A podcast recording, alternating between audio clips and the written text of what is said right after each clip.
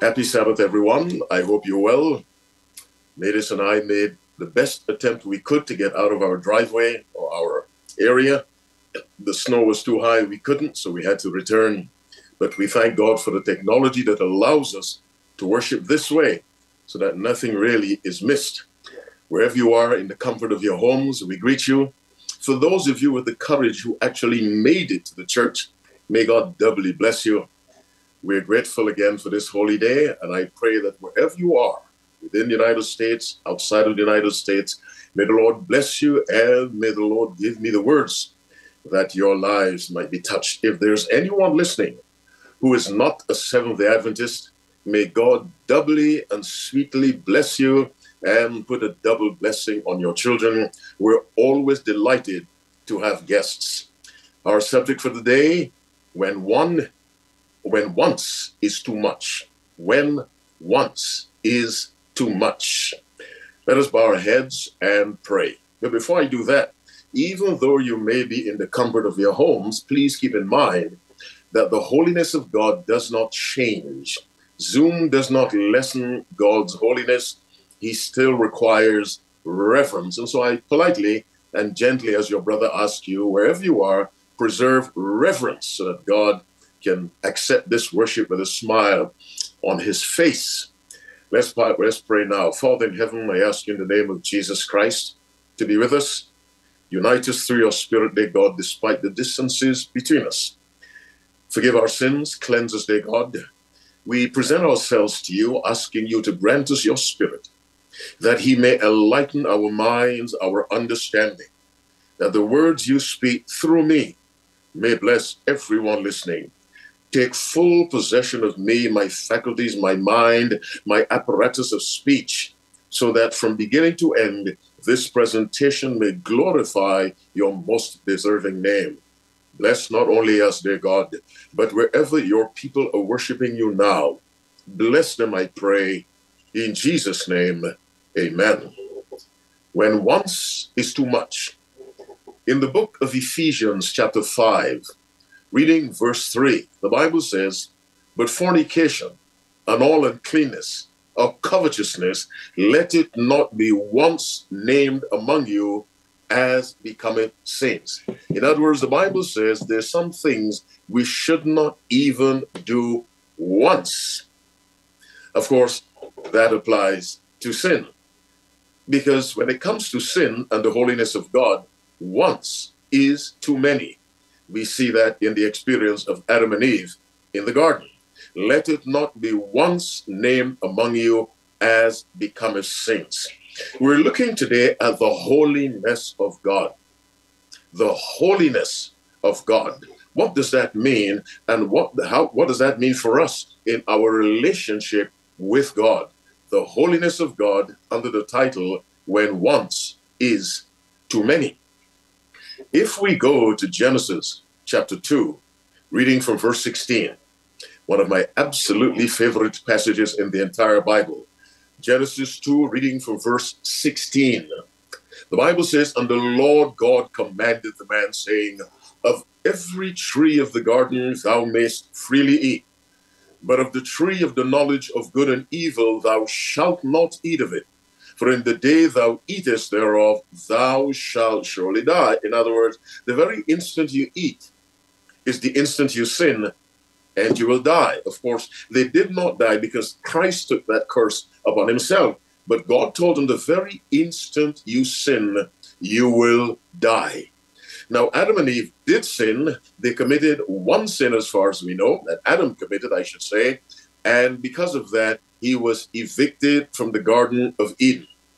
In the book Conflict and Courage, page uh, 21, paragraph 6, or page 20, paragraph 6, paragraph 7, LOI writes To Adam in his innocence was given communication direct, free, and happy with his Maker. After his transgression, God would communicate with man only through Christ and angels. Conflict and Courage, page 26 and 7. Let me say it again.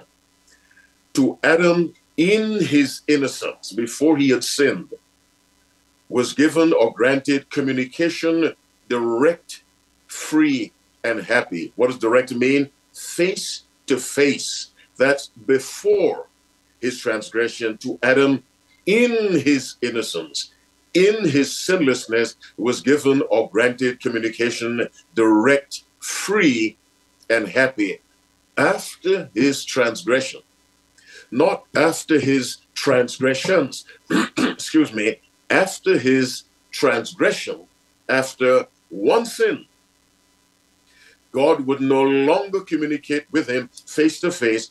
All communication was turned over to Christ and to angels. God would communicate to Adam only through Christ and through angels. This gives us some insight into two things the severity of any sin because Adam did not commit mass murder. Adam did not rob a bank or rape someone or burn down a house. He simply consumed a fruit God had said, do not eat, do not, do not eat. And so the severity of sin, even in its smallest size. The other lesson we learn is the extreme nature of the holiness of God. God, in his holiness, cannot tolerate one sin. This may seem extreme to us, and indeed it is. Because God says, Your ways are not my ways, neither are your thoughts my thoughts. One sin is too many in the eyes of God. It offended the holiness of God to such a degree that God ceased all face to face communication with Adam even after Adam repented, God no longer spoke face to face because despite his repentance, it did not change the fact that at some point in his history, Adam had committed one sin. I am trying to stress the absolute holiness of God, which frequently we do not understand. Listen to this. Tell me if this is reasonable. Let us take a young boy from a rural village somewhere in China. He's only seen Chinese. His books have pictures of Chinese. His friends are Chinese. That's all he knows. Someone tells him there is a powerful being in heaven called God. Now, draw a picture of God. He can hear, he can see, he smiles, he gets angry, he loves, he forgives. He's an intelligent being. Draw a picture of God. That little boy will surely draw a picture of God who looks Chinese. Because that's all he knows. Take a young boy or a young girl from some rural village in Africa somewhere.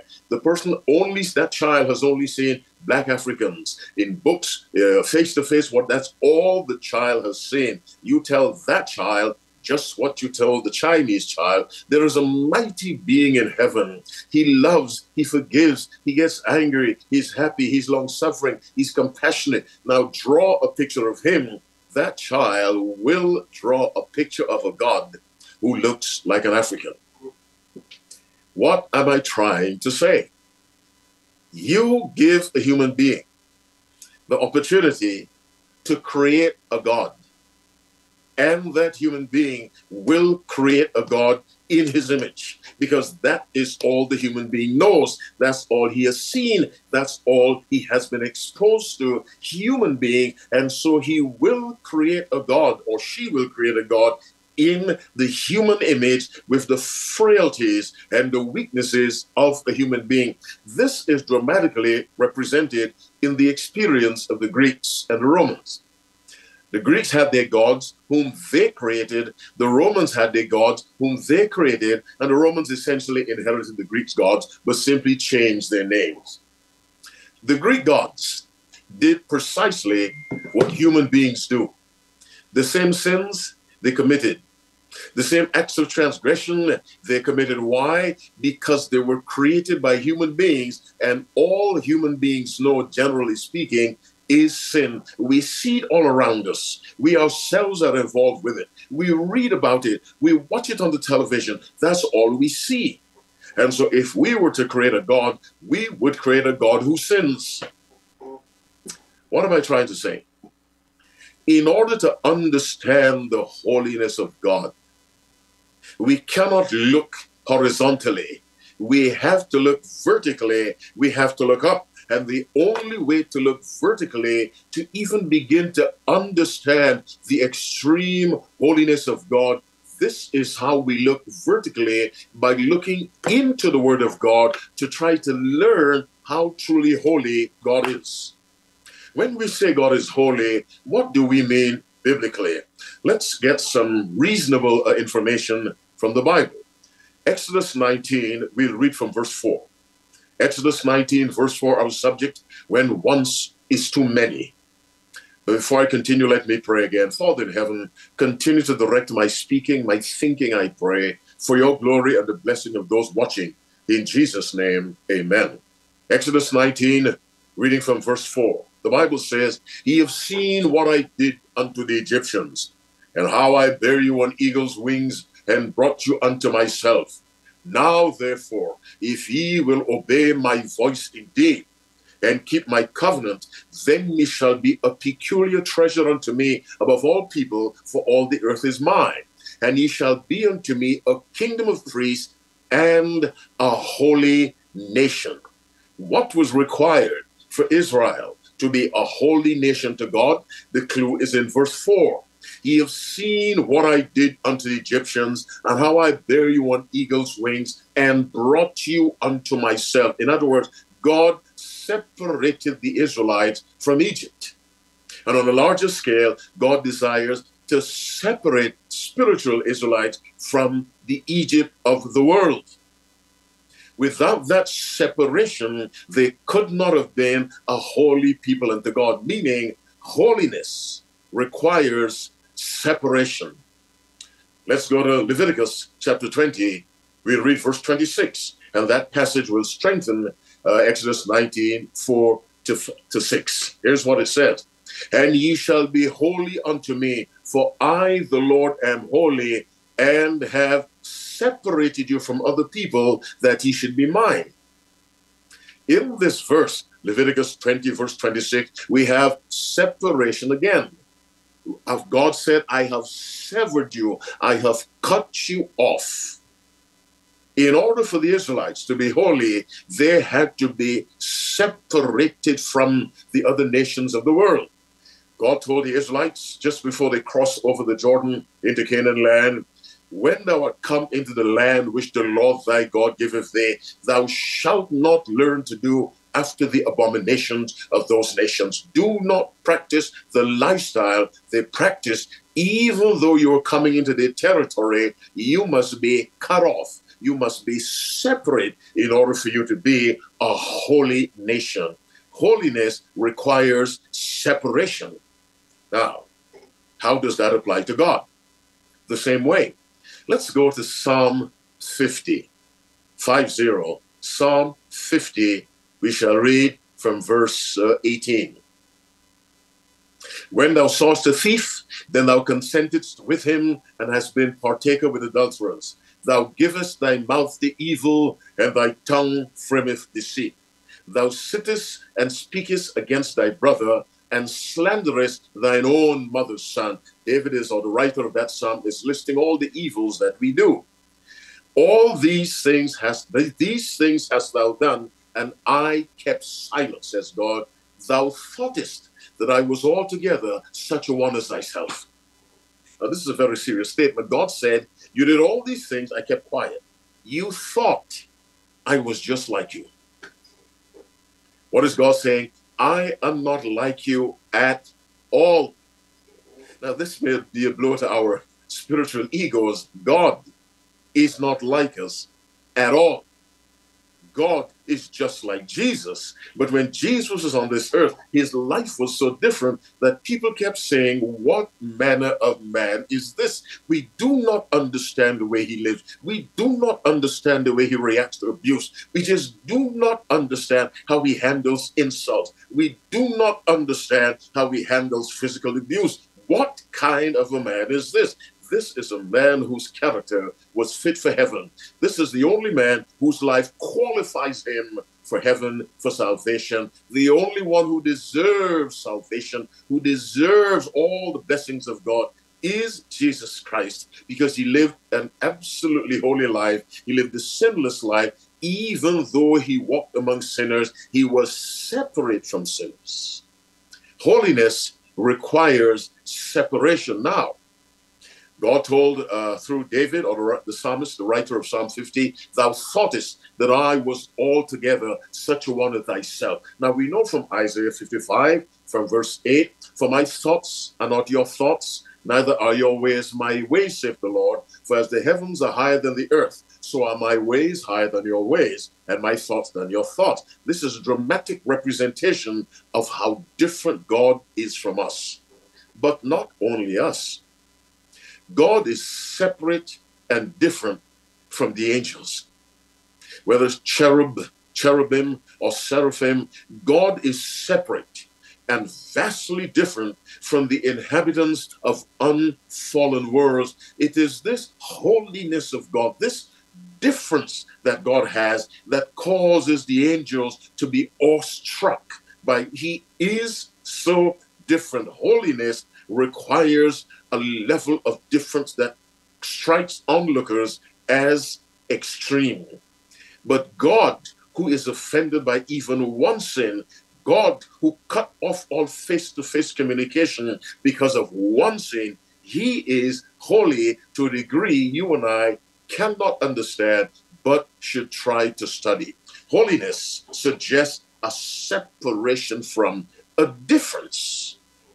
Now, God requires this of us insofar as created beings can reach that level of separation, that level of holiness. The Bible tells us in Hebrews 12:10, we should be partakers of God's holiness, meaning we are to be different and separate from the world as verily as God is separate from everything created. Ellen White writes in Selected Messages, Volume 3, page 211, paragraph 1 Everything that can be done should be done to place ourselves and our children where we will not see the iniquity that is practiced in this world. Now, this is separation. Even though we are to minister, we must still live separate lives. Everything that can be done should be done to place ourselves and our children where we will not see the iniquity that is practiced in the world. This is separation. Now, at the beginning of my remarks, I recited Genesis 1 1 to 5. Let us go back to that passage as we discussed when once is too many. We're looking at the holiness of God. We've discovered that just one sin resulted in the termination of all face to face communication between God and fallen man. Genesis 1, reading from verse 3. And God said, Let there be light. And there was light. And God saw the light, that it was good. And God divided the light from the darkness. And God called the light day, and the darkness he called night. And the evening and the morning were the first day. God separated the light from the darkness. They are not to intermingle, they're not to mix, they're not to blend. This should be an impossibility. If light blends with darkness, it is no longer light. The darkness remains darkness, but the light is no longer light. Let me say that again. When light blends with darkness, which ought to be impossible, the light changes, the darkness remains the same. When the so called Christian mingles with the world, the world remains unchanged, but the Christian is profoundly changed in the wrong direction. Now, based on God separating the light from the darkness, we read in Second Corinthians 6, verse 14 Be not unequally yoked together with unbelievers. For what fellowship hath righteousness with unrighteousness, and what communion hath light with darkness? And the obvious answer is none. We're discussing holiness. The holiness of God is such that he is vastly different, even from unfallen. Ellen White writes that even if Christ had taken on the humanity of Adam before Adam sinned, it would have been a tremendous humiliation. That's how different God is, even from unfallen created beings. The holiness of God, and we are called upon to be holy. Let us go to First Peter chapter 1. We read verse 15 and verse 16. First Peter chapter 1, 15 and 16. For as he which hath called you is holy, so be holy in all manner of conversation. Because it is written, Be holy, for I am holy. Now, this is impossible to the human being unless he or she receives divine aid. And that divine aid is the very life of Jesus Christ. Why is it impossible? Listen again to 1 Peter chapter 1, verse 16. Because it is written, Be holy, for I am holy. Leviticus 20, verse 26. Be holy, for I am holy we are to be holy as God is holy in the sense that we are separate and distinct. No one can reproduce the absolute holiness of God, but to the degree a created being can be holy, we are required by God to be holy. That requires separation from the world, as verily as the Israelites were called by God from Egypt, as verily as God told them, Leviticus 20 26, I have severed you from other people that you might be mine, which means that where there is no separation from the world, they cannot be holy people. Yes, we are to take the gospel to the world. That's what the world needs. The gospel message, the message of salvation. We are to do that. But we are to do that without mingling with the world. We are to evangelize in the sea without becoming fish we are to be holy. Now, this holiness causes problems because the world does not know how to interact with that kind of life. Indeed, we see that dramatically demonstrated in the life of Christ. Christ had problems from beginning to end because he was holy or he was righteous. And when the disciples finally got the message that Christ wanted them to get, that's after he left. And they were taken over by the Holy Spirit and they began to live that life required by Christ. They began to be persecuted as verily as Christ was persecuted because holiness provokes a hostile response from the world. Darkness and light cannot intermingle because one is hostile to the other. The Bible tells us clearly in uh, 1 John chapter 3, verse 11 and verse 12. First John 3, 11 and 12. Let me pray again. Father, speak through me clearly, please, I pray. In Jesus' name, amen. For this is the message that ye heard from the beginning, that ye should love one another, not as Cain, who was of that wicked one, and slew his brother. Now listen carefully. And wherefore slew he him? Why? Because his own works were evil, and his brother's righteous the presence of righteousness provokes a homicidal response from the world. And the reason why the church today is not persecuted, White makes that very clear, is because she says it's embarrassing. The church is little different from the world. Consequently, the church suffers no persecution. But if the church rises up and through the enabling power of the indwelling life of Christ desires and designs and attempts to live that life by the power of Christ, persecution will begin in a flash because holiness provokes sin.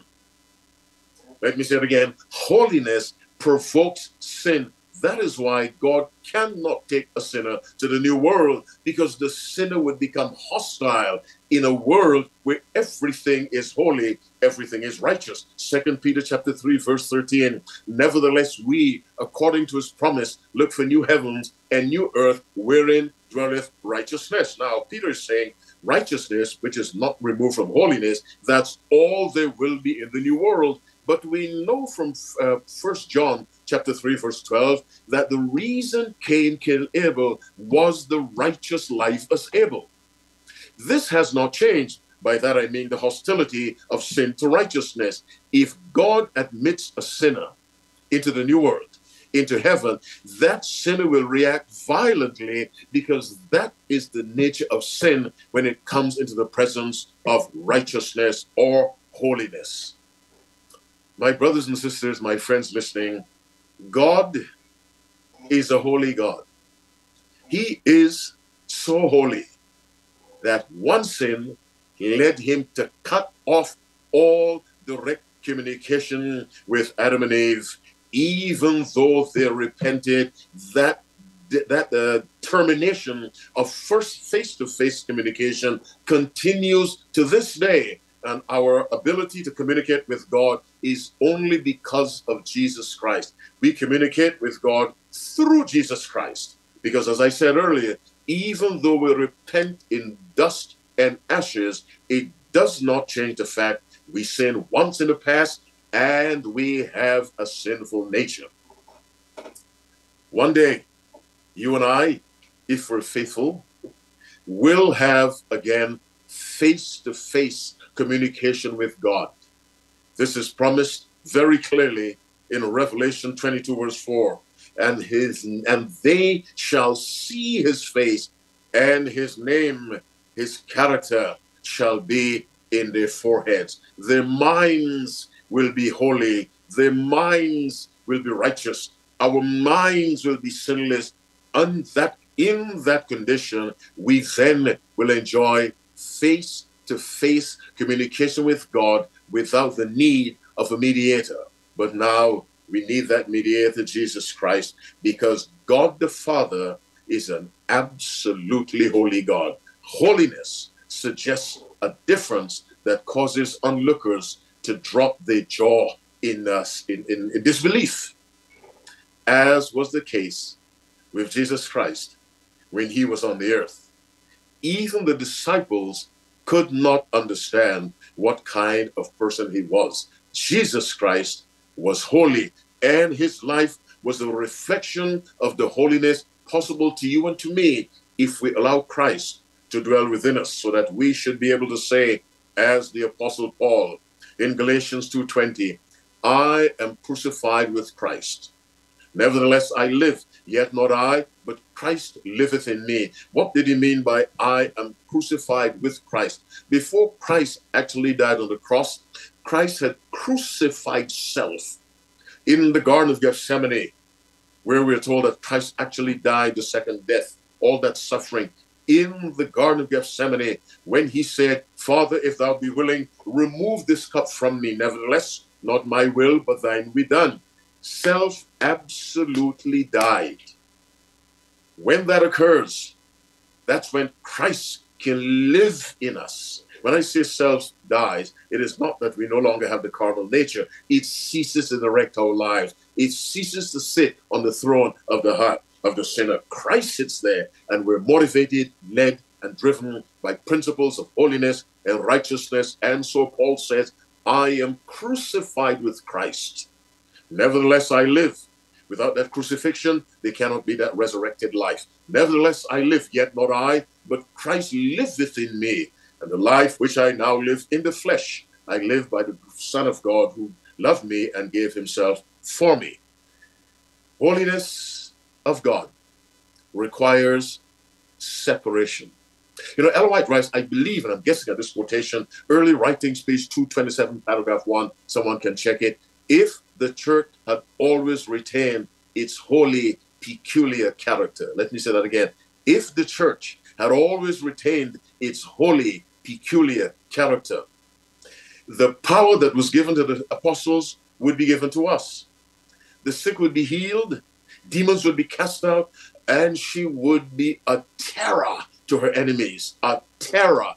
If the church had maintained, retained its holy, peculiar character. We read the book of Acts and we marvel at what the apostles did. We marvel at the miracles they performed. But the servant of God tells us if the church had always retained its holy, peculiar character, this separation from the world, all these things would have happened down through the ages, even to this very day. When once is too many. Ephesians 5, verse 3 Fornication and all uncleanness or covetousness, let it not be once named among you as becometh saints. In other words, as saints, so called, as children of God, desiring a place in God's kingdom. Our desire should come to be that we come to the place through Christ and constant surrender where we are not even guilty of one sin because one sin led to the termination of face-to-face communication with a God who is absolutely holy and the holiness of God does not tolerate one sin. And to your perhaps surprise and shock and chagrin, God requires us to come to the place where we will not tolerate in our lives one sin. When once is too many. For a holy God, one sin is too many. And since we're called to be holy, 1 Peter 1 15 and 16, Leviticus 20 26, uh, Hebrews 12 10, since we are called to be holy to the limit that's possible to a for created being, we must also desire to live that life that does not contain one sin. Heads bowed, eyes closed. Father in heaven, we thank you for your word. We thank you that God, you've set for us a standard that is so high that it is only through Christ it can be reached. We know from education, page 18, paragraph 4, higher than the highest human thought can reach is God's ideal for his children. Godliness, godlikeness, and your servant might have said, holiness is the goal to be reached. Every day, through the power of Christ, dear God, let us strive toward that goal. And Father, I said, through the indwelling power of Christ, which is his life lived in us through the presence of the Holy Spirit and the Spirit filled Word. Dear God, develop in us through your Spirit a love for holiness, not simply on the Sabbath, but all during the week. Give us a love for holiness, because a love for holiness is indeed a love for God. Bless everyone who listens, dear God. And when you come into your kingdom, save us without losing one, where we will live in a world where everything is holy, everything is righteous. In Jesus' name I pray. Amen.